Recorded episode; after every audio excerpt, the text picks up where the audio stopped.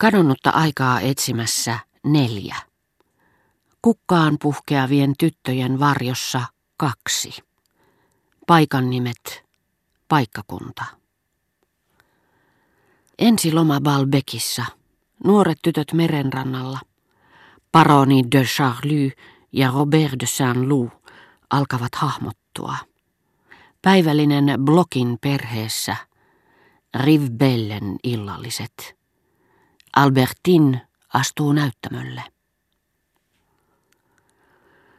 Olin jo melkein onnistunut unohtamaan Gilberten, kun kaksi vuotta myöhemmin lähdin isoäitini kanssa Balbekiin. Jos ihastuin uusiin kasvoihin tai toivoin voivani tutustua goottilaisiin katedraaleihin ja Italian puistoihin ja palatseihin jonkun toisen nuoren tytön seurassa, niin ajattelin suruissani, että rakkaus, silloin kun se kohdistuu johonkin tiettyyn henkilöön, ei juuri vastaa todellisuutta, vaikka miellyttävät tai tuskalliset unelmat ja mieleyhtymät liittäisivätkin sen johonkin naiseen siinä määrin, että kuvittelemme sen olevan hänestä lähtöisin, sillä jos meidän onnistuu vapautua näistä mieleyhtymistä vaistomaisesti tai tietentahtoen, niin rakkaus syntyy uudelleen ja kohdistuu toiseen naiseen, aivan kuin se olisi lähtöisin meistä ja vain meistä itsestämme. Siitä huolimatta välinpitämättömyyteni ei lähdön hetkellä ja Balbekissa oleskeluni alkuaikoina ollut kuin hetkellistä. Usein kävi niin, onhan elämämme kaikkea muuta kuin johdonmukainen, päinvastoin sanoisin sen olevan anakronismeja tulvillaan, että elin ja koin niin kuin ennen, siihen aikaan kun vielä rakastin Gilberteä. Yhtäkkiä hänen poissaolonsa tuntui minusta yhtä tuskalliselta kuin silloinkin. Se minä, joka oli rakastanut häntä ja jo miltei täysin väistynyt uuden minäni tieltä, palasi yllättäen ja useimmiten jonkin pikkuasian eikä edes minkään tärkeän tapahtuman varjolla. Esimerkiksi siihen aikaan, kun jo olin Normandiassa, kuulin kerran Balbekin aallonmurtajalla ohittamani tuntemattoman henkilön mainitsevan posti- ja lennätin hallituksen johtajan perheen. Tämä sinänsä aivan turhanpäiväinen lause. Enhän vielä aavistanut, mikä vaikutus tällä perheellä tulisi olemaan elämääni.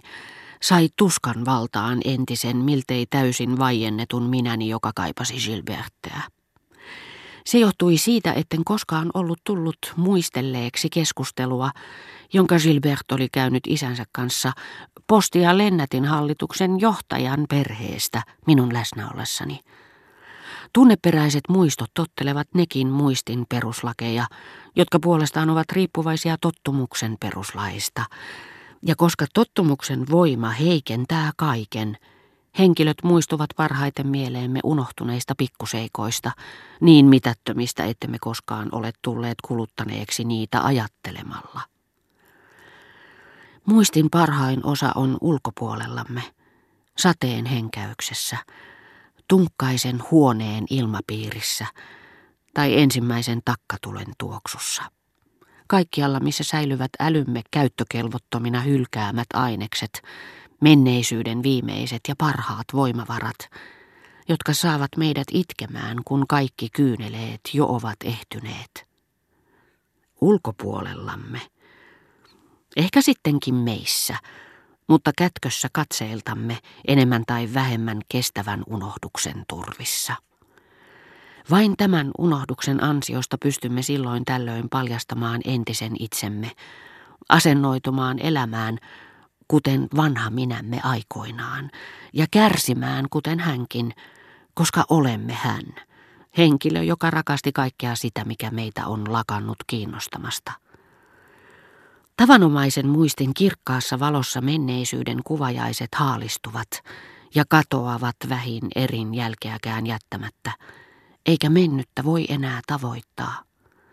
Tai pikemminkin sitä ei voisi tavoittaa, elleivät tietyt sanat, kuten postia lennätin hallituksen johtaja, säilyisi muistin uumenissa – aivan kuin harvinainen kirja, joka ehkä olisi hävinnyt jäljettömiin, ellei sitä olisi talletettu kansalliskirjastoon.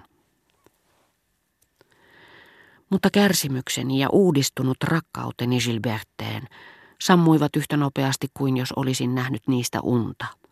Siitä yksinkertaisesta syystä, että Balbekissa vanha tottumus ei enää ollut niitä pitkittämässä. Ja jos tottumuksen seuraukset vaikuttavatkin ristiriitaisilta, niin se johtuu vain sitä hallitsevista monimutkaisista laeista.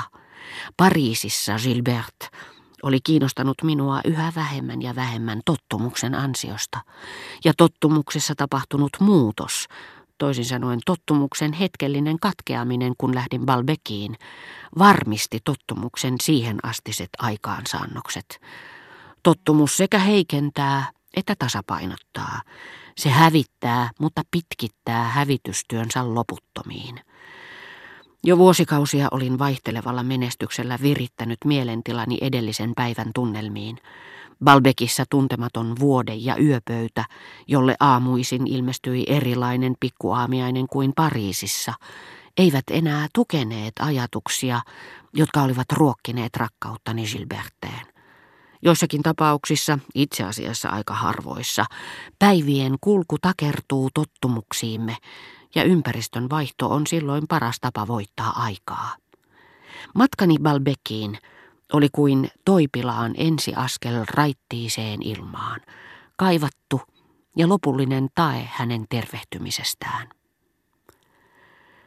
Tätä nykyä tuo matka luultavasti tehtäisiin autolla, koska se kuviteltaisiin miellyttävämmäksi sillä tavoin. Ja osoittautuisi, että se niissä olosuhteissa vaikuttaisi jopa todellisemmalta, koska matkailijat voisivat seurata lähempää ja tuttavallisemmin maiseman kasvojen asteittaista muuttumista.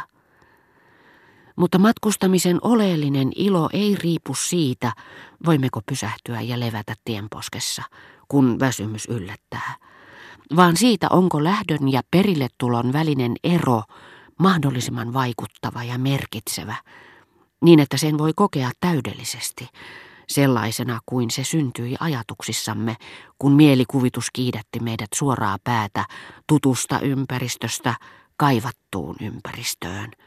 Siiven iskulla, joka vaikutti maagiselta, koska se voitti välimatkan, mutta ennen kaikkea, koska se rinnasti kaksi omaleimaista maantieteellistä kohdetta, lennätti meidät paikan nimestä toiseen, jota paremmin kuin kävelyretket, jotka voivat johtaa mihin tahansa määrittelemättömään päätepisteeseen. Kaavoittavat rautatieasemien salaperäiset tapahtumasarjat. Asemien, jotka eivät koskaan täysin sulaudu kaupunkiin, mutta kiteyttävät sen oleelliset luonteenpiirteet, niin kuin ne olisivat nimi, jota asemarakennuksen kilvet julistavat. Mutta aikamme omalaatuisuuksiin kuuluu taipumus sijoittaa esineet ja tapahtumat niiden luonnolliseen ympäristöön ja syrjäyttää oleellinen, toisin sanoen henkinen ponnistus, joka eristi ne siitä. Esimerkiksi taulu asetetaan näytteille saman aikakauden huonekalujen, verhojen ja koristeesineiden keskelle – ikävälle näyttämölle, jollaisia talojemme nykyiset valtiattaret, tietämättömimmätkin, niin mielellään suunnittelevat, vietettyään ensin päiväkausia arkistoissa ja kirjastoissa, ja missä taideteos, jota katselemme aterioidessamme, ei herätäkään sitä suunnatonta iloa, jota siltä voi vaatia vain museossa, salissa, jonka alaston yksinkertaisuus, vastaa paljon paremmin niitä sisäisiä ulottuvaisuuksia, mihin taiteilija oli sulkeutunut luomaan.